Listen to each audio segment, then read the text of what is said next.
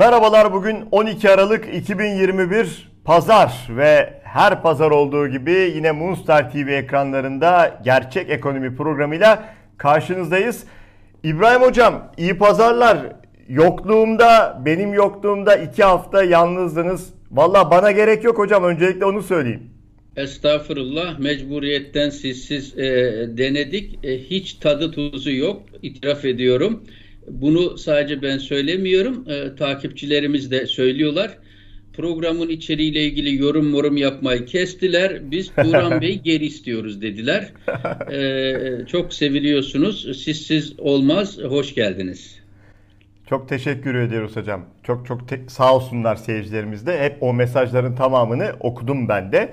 Ee, geçmiş olsun mesajlarının tamamını da bir kere daha aldığımı söylüyorum ve bir kere daha teşekkür ediyorum. O zaman hocam hiç vakit kaybetmeyelim. Çünkü çok yoğun bir gündem var. Yine bizim seyircilerimiz e, Profesör Doktor İbrahim Öztürk'ü takip eden izleyicilerimiz bu programlarda son bir yıldır zaman zaman bu Çin modeline dair e, bir şeyler anlattığını, detaylar verdiğini bilecekler ve hatırlayacaklar. Fakat şu son dönemde Erdoğan yine gündeme büyümeyle alakalı konu geldiğinde bir Çin modelini koydu. Hocam isterseniz buradan başlayalım. Bu Çin modeli, Erdoğan'ın bahsettiği Çin modeli ne demek? Ondan sonra devam edelim. Evet Turan Bey şimdi olup bitenler olduktan sonra konuşmak kolay tabii.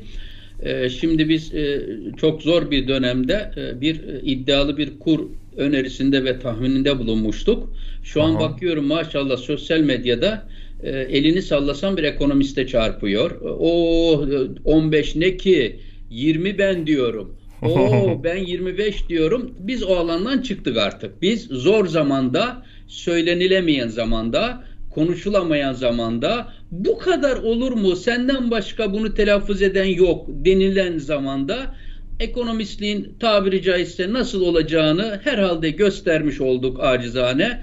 Şimdi o konuya bir süre dönmeyeceğim. Ne zaman döneceğim? Bunun vaadini verelim sizin dönüşünüzün e, müjdesi olarak e, takipçilerimize. Ben e, yeni döviz e, e, hesaplarını, tahminlerini vereceğim. Yeni hı. stratejilerden, yeni yatırım stratejilerinden bahsedeceğim. Bunu 2022 yılının ilk programında yapacağız.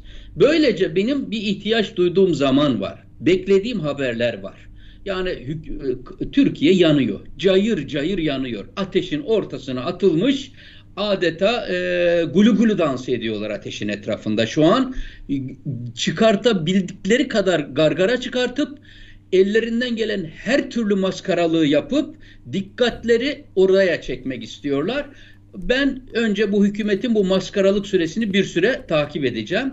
Sonra hı hı. dünyadan beklediğim haberler var. Dünyadan çok önemli haberler geliyor. Örneğin e, işte Amerika'nın, Almanya'nın 30 senelik, 40 senenin en yüksek enflasyonları var. Çin'den aynı haberler geliyor artık e, e, güzel e, dönem e, paraya dayalı, likiditeye dayalı dönem Amerika'da kapanıyor. Likidite daraltmasına, devamında faiz artışına geçiliyor. Türkiye'nin hem içte işlerin hepsini kötü yaptığı, darmadağın ettiği bir ortama kusursuz fırtınayla bileşen dış dünya fırtınaları e, ekleniyor ve Türkiye'nin e, artık e, gerçekten sonunu öngöremediğim bir facia Türkiye'yi bekliyor. Türkiye tekrar ediyorum krizi ne başladı? Sözünü ettiğim o kriz gelecek dediğim süreç daha başladı. Sert başladı hızlı başladı ama tempo artarak devam edecek. Burada bir kuşku yok. Şimdi bu Çin modeli tartışması da e, Erdoğan'ın maymuna baktırtma e, sözlerinden birisi. Haydi yani şu mesajı vermeye çalışıyor. Biz düşünüyoruz. Kafamızda bir şey var. Gündemimizde bir şey var. Biz onları yapıyoruz. Düşünebiliyor musunuz? 19 sene yöneteceksin her şeyi tahrip edip evi yaktıktan, aleve verdikten sonra yanında oturup bu bir yangın değildir, bu bizim denediğimiz yeni bir şeydir diye yutturmaya çalışacaksın. Şunu sevgili takipçilerime söyleyeyim. Erdoğan'ın kafasında hiçbir model yoktur. Erdoğan'ın Türk toplumuna söyleyebileceği yeni bir hiç e, bir yeni söz yoktur. Ahlaki üstünlüğü yoktur. Hukuken çökmüştür. Dinen çökmüştür. itibaren çökmüştür. Yakından görüşenlerin bir tanesinin ifadesiyle söyleyeyim. Diyor ki hocam Erdoğan yaşamıyor ki. Erdoğan ölü diyor, ölü. Morfinle ayakta tutuluyor. Eline verilen kağıdı okudu okudu. Okuyamadı herhangi bir halel gelirse ağzını açmaması gerekiyor çünkü saçmalar. O kağıdı okursa başarı olarak görülüyor. Erdoğan an itibariyle yaşamıyor hocam diyor. Ve öyle bir korku iklimi kurmuş ki diyor çevresinde kendisine yapma etme şu ülkeye son bu zararı verme diyebilecek hiçbir kimse yok. Herkes korkudan çökmüş durumda. İkinci bir nedeni var kendisini de katarak söyledi. Dedi ki hocam hepimiz çok yemiş durumdayız üzgünüm. Kattı bizi işin içine soktu dağıttı. Bak Numan Kurtulmuş adlı kandırıkçı, sahtekar daha yeni açıklama yaptı. Dedi ki devletin kendisine yüzde on beşten ucuz ucuza verdiği krediyle gidip de döviz alanlar alçaktır dedi. Bak bu adamın göya iktisatla da ilintili bir profesördür göya. Bütün milli görüşçülüğü, bütün dindarlığı Kanal İstanbul güzergahından bedava arsa kapatmasıyla konu kapandı. Artık bir Recep Tayyip Erdoğan amigosuna döndü. Hepsi bunun gibi oldular. Çin modeli de böyle. Şimdi ben Çin modelini neredeyse her programımda ne diyordum Türkiye'ye? Bir Mao deneyi yapılıyor Türkiye'de.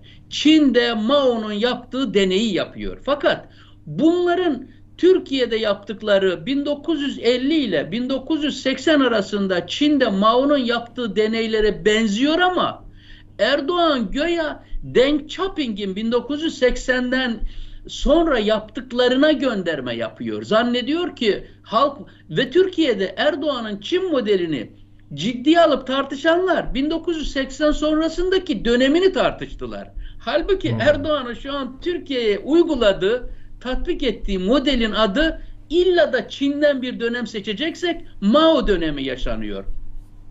Bildiğimiz deneyleri yapıyor, bildiğimiz testleri yapıyor. Dünyada karşılığı olmayan, kitaplarda karşılığı olmayan, bilimde karşılığı olmayan, akılda karşılığı olmayan e, kültür devrimi yapıyor. İktisadi saçmalıklar içerisine girmiş. Türkiye'yi dünyadan kopartmış. Türkiye ile bir ortak dili konuşulabilecek yerli, entelektüel ve küresel bir dil tümüyle kaybolmuş durumda. Şimdi e, isterseniz şu konuyu e, takipçilerimizle birlikte konuşalım. Yani iktisadi kalkınmanın herhalde anlamamız gereken şey şudur. Yani bir ülke kalkındığı zaman bu ülkenin parası değer kazanır. Ama yüksek faiz vererek değer kazanmaz. Ülke cazip olduğu için o ülkenin parası değer kazanır. Yüksek faizle gelen tahribatını yapar, sonra tahribatını yapmış olarak ayrılır gider.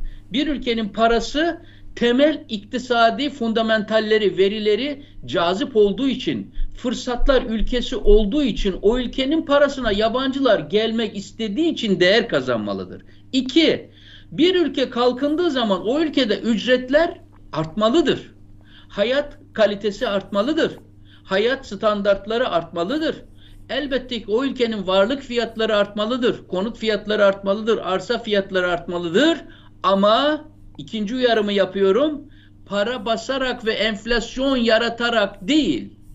Japonya'da olduğu gibi, Almanya'da olduğu gibi enflasyon yüzde bir, iki düzeyinde tutularak bir ülkenin varlık fiyatları artırılırsa, ücretleri artırılırsa refah gelir. Yoksa enflasyonu yüzde yüz yapıp ardından asgari ücreti de yüzde elli artırdığın zaman o ülkenin refahı artmaz. Dolayısıyla bu gözle bakacağız. Şimdi bakın elinizdeki paylaştığımız bir nolu grafikle tabloyla başlayalım isterseniz ve çok çarpıcı çok çarpıcı bazı verileri takipçilerimizle paylaşalım. Şimdi e, Deng Xiaoping 1980'de Çin'i E, Mao çökertince dışarıya açmaya ve Çin'i değiştirmeye başladı. Bakın sadece birkaç tane rakamı paylaşalım ve bu rakamların üzerinden biraz konuşalım takipçilerimizle. Bakınız Türkiye'de bu şu an söyleyeceğim rakamları Dünya Bankası'nın sitesinden aldım. E, herkesin rahatlıkla ulaşabileceği verilerdir. 1980'de Çin'de kişi başı gelir 194.80 dolar olarak e, geçerken 1980'de Türkiye'nin milli geliri küsuratları atarak söyleyeyim rahat konuşalım 1500 dolarmış. Yani Türkiye'de kişi başı gelir Çin'in 8 katıymış. 2003 yılına geldiğimizde Çin'in milli geliri 1288 dolara, Türkiye'ninki 1700 dolara çıkmıştı. Yani 23 senede Çin'in milli geliri 6.6 kat artmış. Türkiye'nin milli geliri 3 kat artmış ve e, Türkiye böylece 2003 yılındaki milli geliri Çin'in 3.6 katına düşmüş. 8 katından 3.6 katına düşmüş. Sonra 2013 yılına gelmişiz. Türkiye e, Çin'in milli geliri 7 bin dolara çıkmış. Türkiye'nin milli geliri 12.600 dolara çıkmış. Yani Çin'in milli geliri bu 10 senede 5.4 kat artmış. Türkiye'nin milli geliri 2.6 kat artmış ve Türkiye'nin milli geliri Çin'in milli gelirinin artık 1.8 katı olmuş. 8 katından fark kapanmış. 2013 yılında 1.8 kata kadar düşmüş. Şimdi sıkı durun. 2020 yılı itibariyle veriyorum. Çin'in milli geliri 7 bin dolardan 10.500 dolara çıkmış. Türkiye'nin milli geliri 12.600 dolardan 7 sene sonra 8.500 dolara gerilemiş. Aradan geçen 7 senede Çin'in milli geliri 1.4 kat daha artarken Türkiye'nin milli geliri 0.6 gerilemiş ve ilk defa o bir buçuk milyarlık fakir fukara Çin 1980'de başlattığı koşusunu 2020 yılında Türkiye'nin 1.2 katı önüne geçer hale gelmiş. 8 kat geriden gelip 1.2 kat önüne geçmiş. Peki ne olmuş da Çin Türkiye Erdoğan'ın yönetiminde 20 sene boyunca adeta yerinde sayarken milli gelirini 5000 dolar civarından 20 senenin sonunda sadece 8500 dolara çıkartmışken ve 2021 yılının sonunda 7000 dolara düşecek, düşecek iken ne olmuş da Türkiye geri gitmiş? Bakın size bir şey söyleyeyim. Şimdi Çin modelini konuşanlar Turan Bey bu tabloyu kaldırabiliriz. Sizinle konuşalım. Ee, Çin modelini konuşanlar şunu anlamak zorundalar. Çin dediğimiz zaman Çin'in işte az önce söylediğim 194 e, dolardan başlayan milli gelirini 10.500 dolara çıkarma hikayesini konuşuyor demektir. Evet. Türkiye evet. ise 12.600 dolardan 7 bin dolara düşürme hikayesini konuşuyor demektir. Bir kere arada bir ilişki yok. Şimdi Türk bakın Çin 10 bin dolarlık gelirde dünyanın en uç teknolojilerinde liderliğe ülkesinden çok önemli markalar çıkartmaya 3 trilyon dolarlık bir rezerve sahip olarak konuşuyor. Artık emek yoğun sektörlerden çıkıyor kişi başı özür dilerim e, kişi başı aylık asgari ücret 350 doların üzerine çıkmış. Çinli şirketler Çin pahalı olmaya başladı diye Çin'den Vietnam'a hatta Türkiye'ye gelmeye başladılar. Türkiye'nin şirketleri Türkiye'den Kuzey Irak'a kaçmaya başladılar. Ee, Irak'a kaçmaya başladılar. Dolayısıyla e, Çin e, kişi başı geliri artarken başka hayaller kurarken Türkiye 12.600 dolara çıkarttığı milli gelirini Erdoğan yönetiminde 7.000 dolara düşürdü. Çin başarılı bir dışa açılma örneği sergiledi. İhracat odaklı büyüdü. dünyadan tarihin yıllık ortalama 100 milyar dolarlık sermayesini 45 senedir çekiyor. Her yıl 100 milyar dolar civarında çekiyor. Türkiye hiç sermaye çekemiyordu. Bir ara yılda 20 milyar dolar 1-2 sene sadece çekti. 2007-2008'de bunu yaptı. Ve ondan sonra bugün itibariyle Türkiye'de yabancı sermayenin hiçbir unsuru kalmadı. Herkes pılını pırtısını toplamış, Türkiye'den ayrılıyor. Ayrıca Çin ülkeye sermaye çekerken çok disiplinli, çok eğitilmiş bir iş gücünü yanına koydu. Türkiye'nin iş gücü cıvata sıkmayı bilemeyecek, temel becerilerden mahrum, dünya literatürüne gürmüş, teknik ve temel eğitimi mahvedilmiş, imam hatipleştirilmiş, zihni manyağa bağlanmış bir ülkeye döndürüldü. O emek bileşenleri de yok Türkiye'de. Bir başka daha söyleyeyim size. Çin'in meşhur özel sanayi ve ticaret bölgeleri kuruldu. Çin dedi ki dünyaya ben komünistim, bende insan hakları yoktur, bende bende kural kaide sistem farklıdır ama sizin benim ülkeme gelmeniz için size Çin'den izole edilmiş özel bölgeler yaratacağım. Bu bölgenin içine geldiğinizde size bildiğiniz kurallar geçerli olacak ama siz Çin'in içinde ama Çin'de değil misiniz gibi çalışacaksınız. Size soruyorum. Kişi başı geliri bir ara 12.600 dolara çıkmış. Avrupa Birliği'ne üyelik müzakerelerini sürdürmüş. Demokrasi hasretiyle, adalet hasretiyle yanan, ömrünü batı yönünde geçirmiş bir Türkiye bu saatten sonra ülkenin içinde eti senin kemiği benim vur başına kız ücretini kız refahını çal e, boş zamanını haftada 50 saat çalıştır deyip aha da sana 250 do, e, dolar asgari ücret veriyoruz bunları dilediğin gibi bunu yapabilir mi Türkiye? Bunu Türkiye yaptığı zaman Çin'in 40 seneden beri yapmamak için direndiği, bu işi bırakıp başka yere varmamız gerekir diye mücadele ettiği bir dünyada Türkiye'nin 2021 yılında 40 sene geri gidip oradan başlaması var mıdır? Biz o zaman bir gün geri dönecek idiysek neden 2000 12.600 avroluk kişi başı gelire çıktık?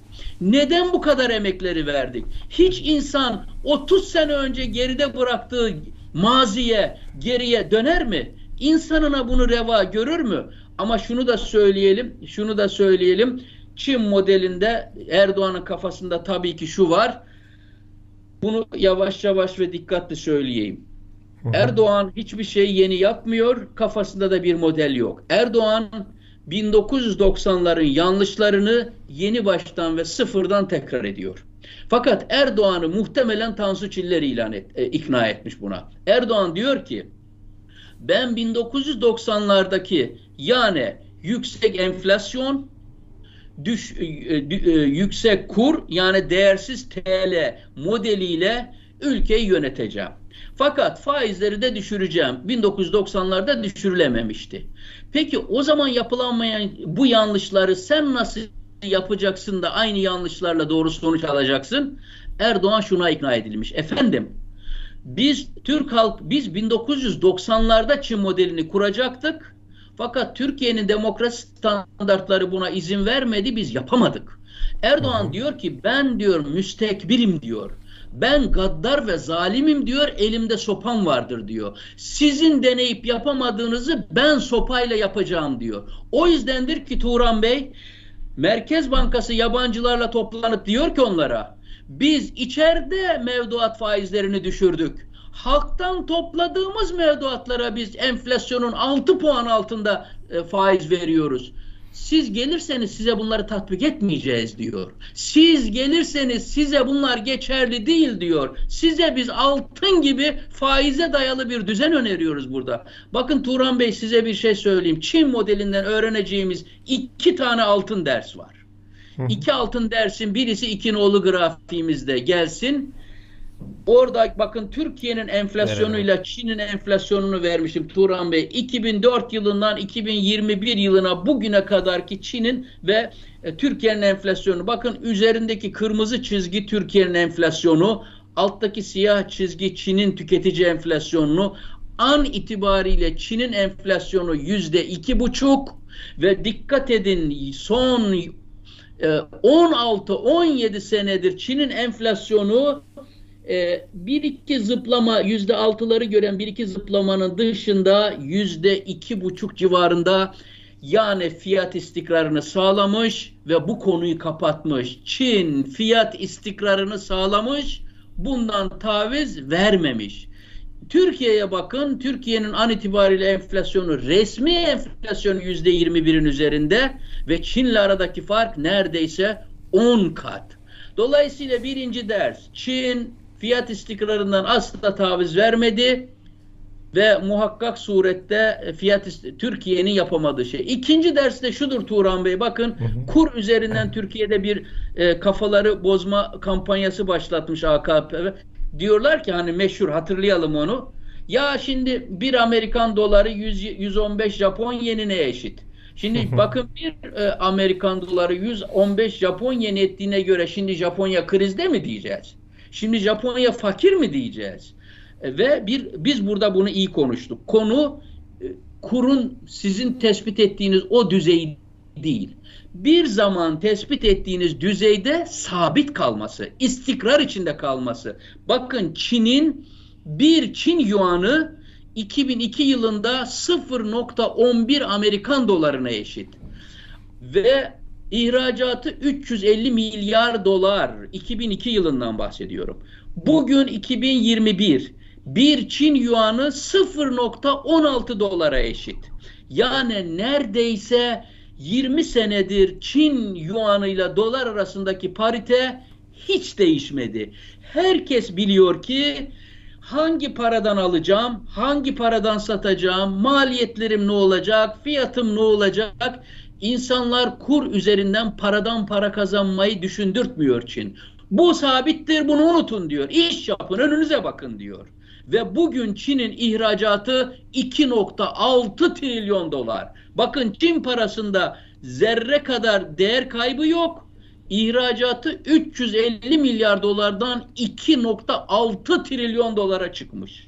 Peki Türkiye'de ne oldu? 90'larda da olan aynı şey, şimdi de olan aynı şey. Turan Bey, paranızın değeri kaybolduğu için ihracatınız artmaz. Paranızın değeri kaybolduğu zaman ihracatınız biraz ucuzluyor, ithalatınız biraz pahalı oluyor ve konu şuraya geliyor. Sattığınız mallar ne kadar kritik mallar, aldığınız mallar ne kadar kritik mallar. Sattığınız malların e, fiyatı biraz düştüğü için miktarının patlama yapması lazım. Türkiye e, o türden mallar üretmiyor dünyaya.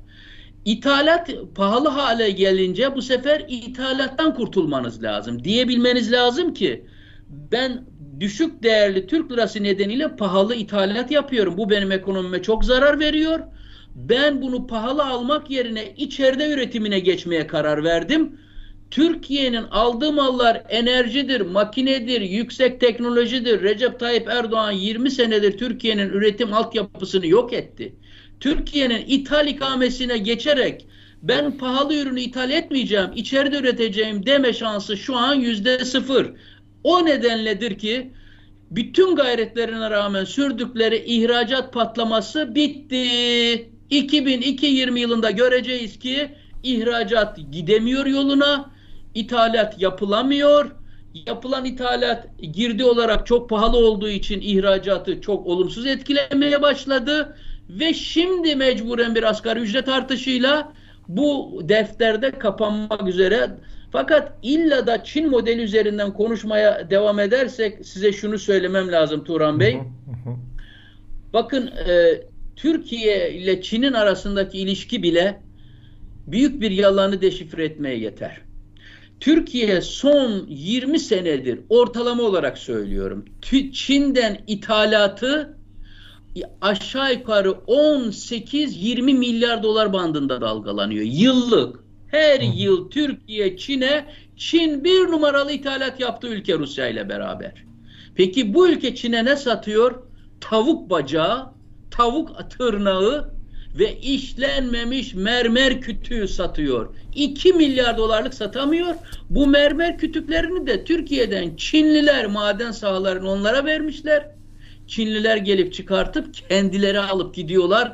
Türkiye'ye bir gramlık katma değer kalmasın diye. İşçilerini bile Çin'den getirtip çalıştırıyorlar Turan Bey. Bu kadar Çin'le komik bir şey var işte. Aldığın her şey makineden güneş enerjisi panellerine kadar ne kadar yüksek katma değerli ürün varsa Çin'den alıyorsun sattığında bu utanç verici kategoriler. Aşağı yukarı bunlar. Ee, yani evine koymazsın. Yanından geçme dersin. Fakat size bir şey daha söyleyeyim. Madem Erdoğan Çin modeli açtı, ben size Çin modelinden bir haber vereyim Turan Bey ve buna takipçilerimizin bilhassa dikkatini istirham ederim. Bakınız Türk medyasını Erdoğan ele geçirdiği için Erdoğan'ın yaptığı hiçbir ihaneti Türk milleti duyamıyor maalesef. Bakın geçen hafta 18 Kasım'da kısaca Giresun'un Şebin Karahisar ilçesinde adeta Çernobil kadar önemli devasa bir facia yaşandı. Nasko Madencilik diye bir e, maden şirketinin işlettiği madencilikte kurşun, çinko ve bakırdan oluşan atıklardan oluşan bir havuz patladı. O havuz evet. devasa evet. büyük bir havuz, göl gibi bir havuz ve o havuz e, Turan Bey yaklaşık 400 4500 tonluk bir atık e, derelere, e, e, vadilere aktı gitti ve ben orayı biliyorum. Kelkit Vadisi'ne karıştı. Hı hı, Kelkit hı. çayı üzerinden. Kelkit'te ben Tokat, Zile, Amasya, o Kelkit Vadisi'nin o cennetten bir köşe olan Roma medeniyetinin de üzerinde kurulu olduğu bu Kelkit Vadisi dikkatle kuruyorum cümlemi Turan Bey tek başına verimli tarım yapılabilse bir ülkeyi tek başına doyuracak Kelkit Vadisi an itibariyle en az 15 seneliğine öldü. Oralarda şu an hocam. tarım yapanlar, orada şu an tarım yapmaya kalkanlar, sebze ve meyve yetiştirenler hem kendileri kanserden büyük bir tehdit altındalar hem de oradan gelecek ürünleri iç piyasaya, dünya hiçbir yere satamazlar. İç piyasaya verirlerse Erdoğan'ın halkın sağlığına yönelik genel bir saldırısı olacak. Zaten gelirse görülecek tipi şekli şemali kaymış. Maalesef kanserojen maddelerle toprak ölmüş durumda. An itibariyle ölü çorak topraklar var. Ben sizden istirham ediyorum. Bunu da e, e, çevre dernekleri, e, Tema Vakfı gittiler, görüntülediler, halkla konuştular. Bunu muhakkak surette Moonstar TV'de biz bir program yaparak halkımıza tanıtalım. Yapalım hocam. Bakın işte Erdoğan'ın yaptığı Çin modelinden anladığımız bir boyutta bu vahşi bir e, boyuttur. İkinci tabii başka boyutu var Turan Bey. Şu programda sesimiz titreyerek kaç defa dedik ki bu kış intihar haberlerinin ard arda geldiği bir kış olacak dedik. Sadece geçen hafta Türkiye'de geçinemediği için, ağaç kabuğu yemeye sırası geldiği için, Erdoğan'ın ölüme mahkum ettiği beş tane kanun hükmünde kararname ile ihraç edilmiş, kimisinin kocası, kimisinin karısı hapiste, çocukları sahipsiz, aç susuz ortalıkta çırpınan beş tane insanımız geçen hafta intihar etti. Şimdi bu intiharların sayısı maalesef her hafta artarak devam edecek. Çünkü Erdoğan bu insanları ölüme sürüklüyor. Erdoğan bir sivil evet. katliam, bir sivil soykırımı ahlaksızca, hayasızca derinleştirerek sürdürüyor. Ergenekoncu katilleriyle el ele vermiş olarak sürdürüyor ve ikisi de bu konuda anlaşmış durumdadırlar. Ergenekon katillerinin liderliğini Devlet Bahçeli adlı bunak yapıyor.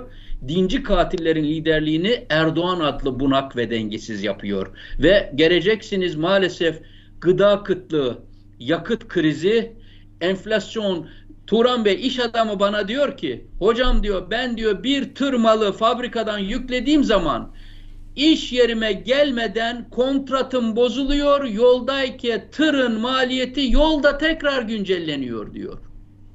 Sen 3000 dolara mal almışsın yoldayken diyor ki abi biz sana böyle dedik ama şu an dolar çıldırdı Ben aldığım yerlerle konuştum. Aynı fiyatla bana veremeyeceklerini söylediler. Şu an fabrikana doğru gelmekte olan mal 3000 dolar değil artık 4000 dolardır. İstersen kamyonu geri döndür. Başkası almaya hazır istersen döndür.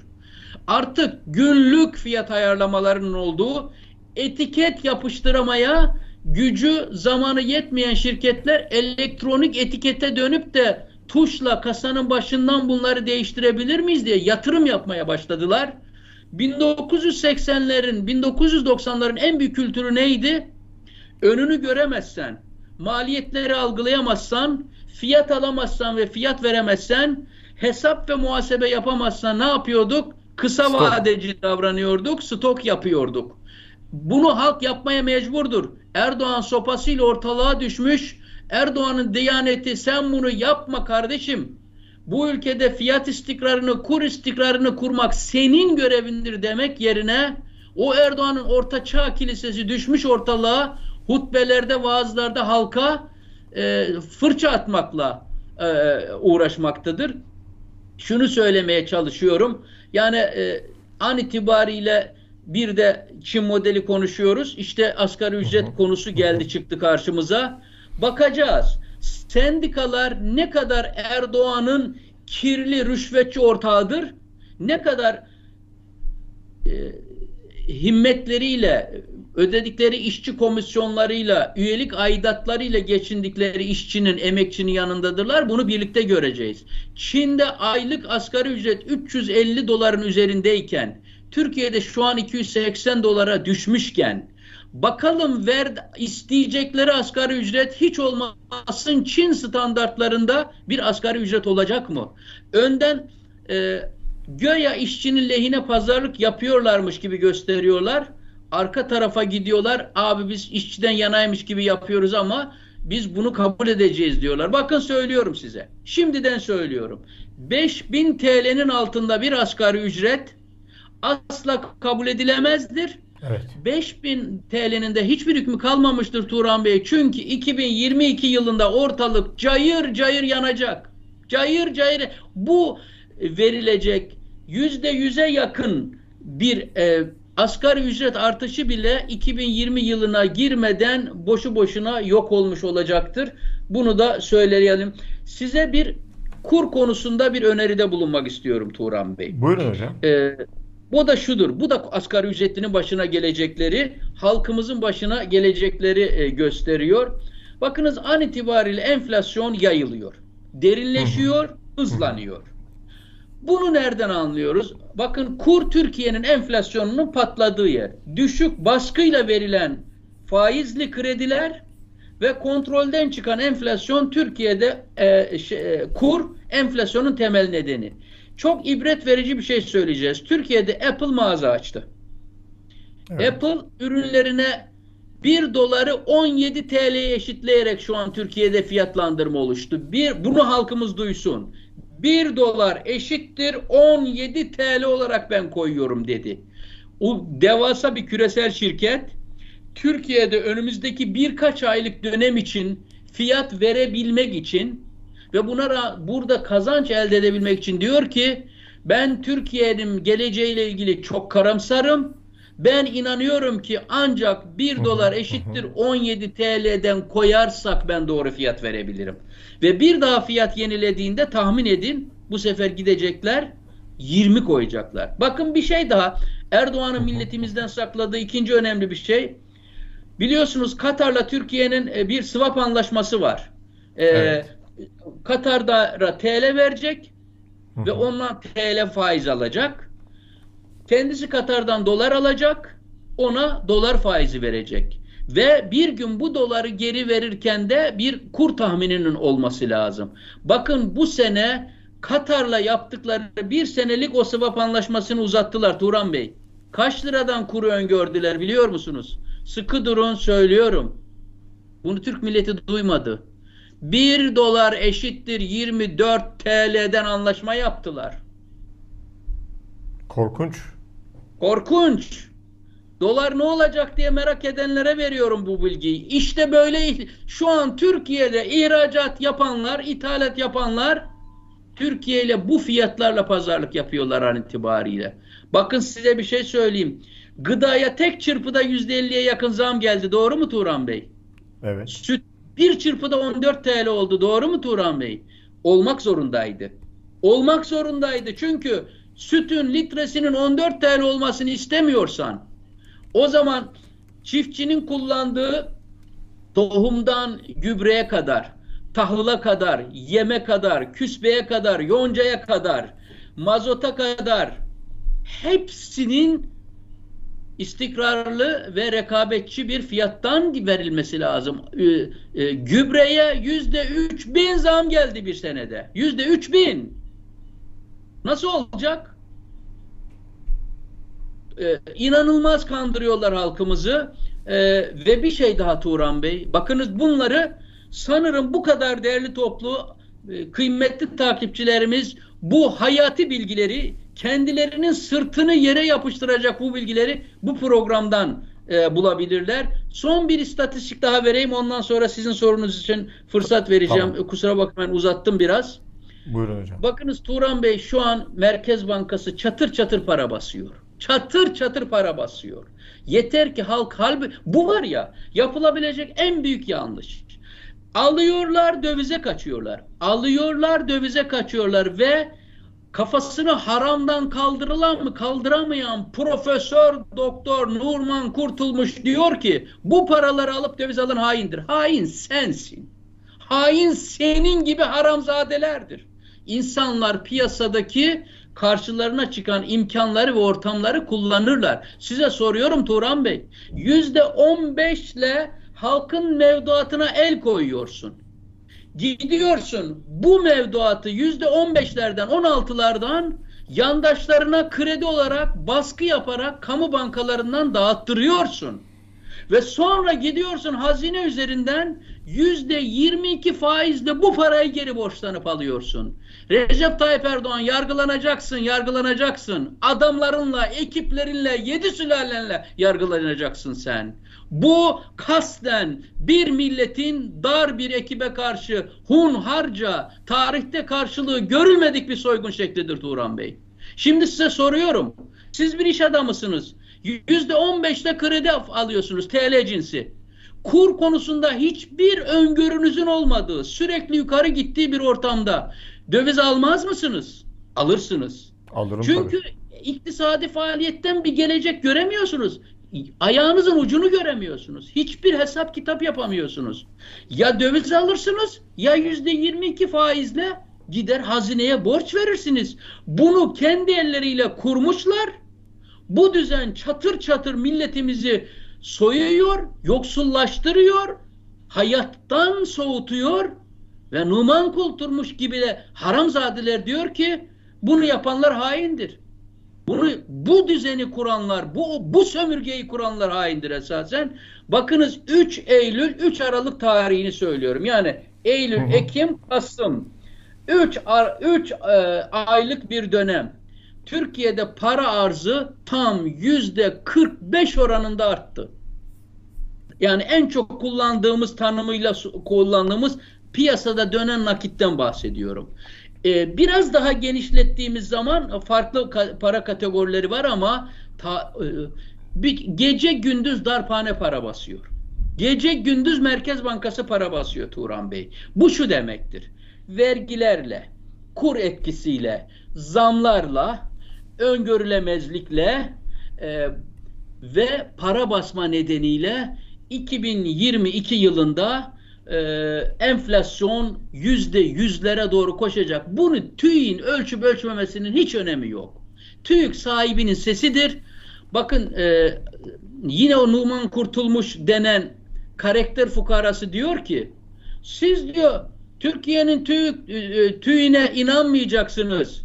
Türkiye'nin Merkez Bankası'na inanmayacaksınız da yan masada oturan içkici sarhoşa mı inanacaksınız? Bakın. Bakın şu bölücülüğe. Bir ülkeyi düşürdükleri yerden bile nasıl bir kışkırtma, provokasyon, toplumsal barışa saldırı var. Hayır, bay hırsız, sen enflasyonu doğru ölçtüğü için TÜİ'nin başını almış adamla çalışıyorsun. Sen emir komuta zincir içinde hareket etmediği için TÜİK'ten de Merkez Bankası'nın da sürekli başkanın değiştirildiği verileri açıklayamayan iki tane kurum var. Vatandaş yan masadaki içki içenden bunları öğrenmiyor. Ya, vatandaş bunları yan markette, köşe başındaki marketin raflarından öğreniyor. Her gün değişen etiketlerin ya şu dincilerin düştüğü hallere bakar mısınız Turan Bey ya? Ya bu ülke böyle mi olacaktı Turan Bey ya? Bunları duyacak mıydık ya? Hocam yani ben hazırladığım soruların çok daha fazlasını cevapladınız. Önce onu söyleyeyim. Ee, bir 40 dakika oldu. İsterseniz şöyle bağlayalım. Ee, hem son sözlerinizi ben almış olayım hem de siz bunca şey anlatıyorsunuz. Rakamlar veriyorsunuz, tablolar veriyorsunuz, somut verilerle konuşuyorsunuz. Ama Erdoğan çıkıyor. Yine ayetlerden, yine Kur'an'dan bir iki bir şey söylüyor. E tabi sınav olacak diyor, sınanacağız diyor. Siz de sabredeceksiniz diyor. Konu kapanıyor hocam. Şimdi Turan Bey, e, evet bunlar bizim e, belli ki e, kapanış ifadelerimiz olsun. Fakat bir konuyu Türk milletinin, aziz Türk milletinin dikkatine sunmak isterim.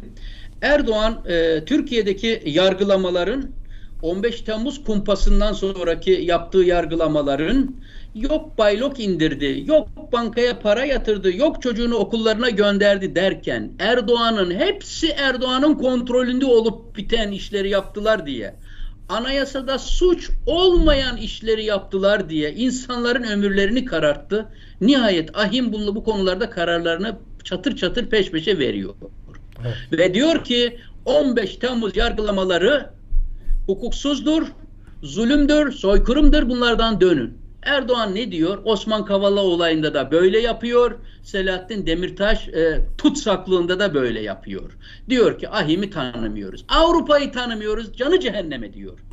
Bakın kendisi o yüzsüz herif o ahime üç defa başvurdu. Türkiye'de hakları yenildiği için. Türk milletine çağrıda bulunuyorum. Biliyorum yağlarınız eriyor. Erdoğan birine kafa tuttuğu zaman yağlarınız eriyor. Ama size şunu söyleyeyim. İçeride ve dışarıda hukuktan kopan bir durumda sonuçlar diktatöre yarar. Ey halkım size yaramaz. Erdoğan'ın hukuktan kopacağına dair her cümlesi sizi hop oturup hop kaldırtmalıdır. Çünkü yarın aç kaldığınız zaman, sırtınıza sopayı indirdiği zaman adalet nerede, hukuk nerede diye soramaz duruma düşeceksiniz. Bakınız Avrupa'yı tanımıyorum diyen Erdoğan beşli çetesine verdiği projeler için ne dedi Turan Bey karşımıza çıkıp? Dedi ki ey Kılıçdaroğlu sen bu projelerde nerede milletin hakkını yedik ettik diye bunları soramazsın dedi. Bunları alıp millete de aktaramazsın dedi. Bunları hazineden bağladığımız parayı da durduramazsın dedi. Çünkü dedi biz bunları Londra mahkemelerine verdik dedi. Gelirler sizden söke söke alırlar. Ya mazlumların hukuku olunca seni tanımıyorum Avrupa diyen adam beşli çetesinin hiçbir alacağını TL'ye döndürtmedi. Alayı dolar üzerinden şu an alınıyor. Erdoğan hainin önde gidenidir. Faizcinin önde gidenidir. Kur lobisinin başıdır. Ama orada bakın halkımız hukuk istemelidir. Halkımız herkes için hukuk ve adalet istemelidir. Hukuk yoksa ekmek olmayacak. İşte onun içindir ki Turan Bey Erdoğan'ın büyükelçi yaparak Çek Cumhuriyeti'ne atadığı o meşhur makara ayetleri sallıyoruz diyen adam vardı. İşte ben Kur'an'dan her cuma makara ayetleri sallıyorum deyip kıkır kıkır güldüğü gün Türkiye'nin Müslümanları onurlu adamlar olsaydı, haysiyetli adamlar olsaydı, şerefli adamlar olsalardı, tanrılarını Erdoğan'a bu kadar kolay satmayan adamlar olsaydı bugün makara ayetlerinden bakara ayetlerine gelmeyecekti sıramız. Erdoğan diyor ki bakara ayetinde diyor ki ben sizi mallardan eksilterek, canlardan eksilterek, açlıkla, korkuyla sınayacağım. Ey halkım sabret diyor. Halbuki bu ayet tümüyle özel koşullarda söylenmiş bir ayettir. Kur'an-ı Kerim şunu diyor. İşte bunlardır yetimi itip kakan, yoksulu doyurmayı özendirmeyenler. Lanet olsun o namaz kılanlara, dua edenlere ki namazlarında, duanlarında gaflet içindedirler. İki yüzlülüğe sapan bunlardır, gösteriş yapmaktadırlar. Başka bir ayet diyor ki İsra suresi 16'da biz bir ülkeyi helak etmek istediğimiz zaman o ülkenin başına zenginlikten şımarmış, arsız, hırsız yöneticiler getiririz ve yıkım başlar. Başka bir ayette diyor ki ey insanlar siz bir zalime boyun eğer de ona tapmaya, onun arkasından gitmeye devam ederseniz bekleyin zulmümü diyor. O zulme rıza gösterdiğiniz için bekleyin başınıza gelecekleri diyor. Bakınız Büyük Millet Meclisi'nde 550'den fazla yemek çeşidi var. Takip edip biz bunları yiyemiyoruz diyen bir Binali Yıldırım gerçeği var.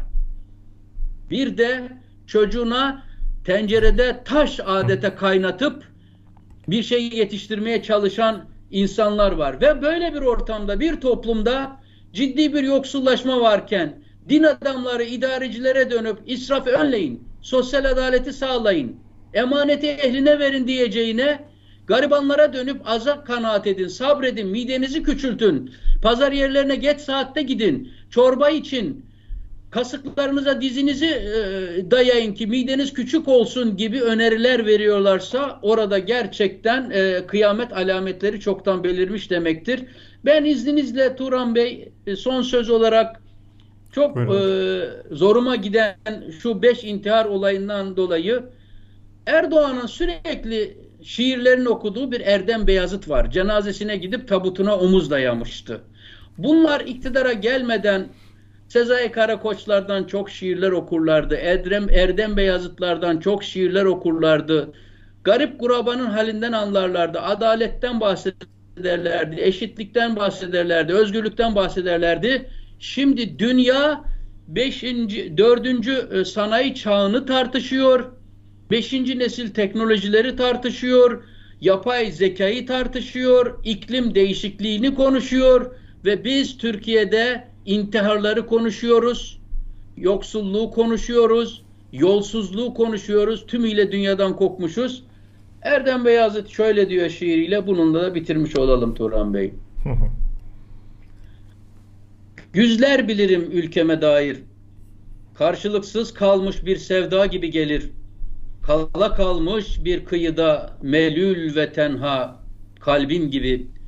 Kaybolmuş daracık ceplerinde elleri, titreyen kenar mahalle çocukları bir sıcak somun için, yalın kat bir don için dökülürler bulvarlara yapraklar gibi. Hocam teşekkür ediyoruz. Çok şey söylediniz. Çok dolu dolu bir program oldu. Ee, siz de dolusunuz haliyle. Ee, umarım anlarlar anlaması gerekenler. Ağzınıza Duran sağlık Bey, hocam. Allah zayi etmesin bu emeklerimi. Bunları duyup da vicdanına dönmeyen ve ülkesine sahip çıkmayan herkesin kıyamet günü yakasına yapışacağım. Fırsat bulursam bu dünyada da yakasına yapışacağım. Bu insanlık mücadelesini bırakmayacağım. Peki hocam. Haftaya görüşmek üzere diyelim o zaman. Hoşçakalın. İyi yayınlar diliyorum. Teşekkürler.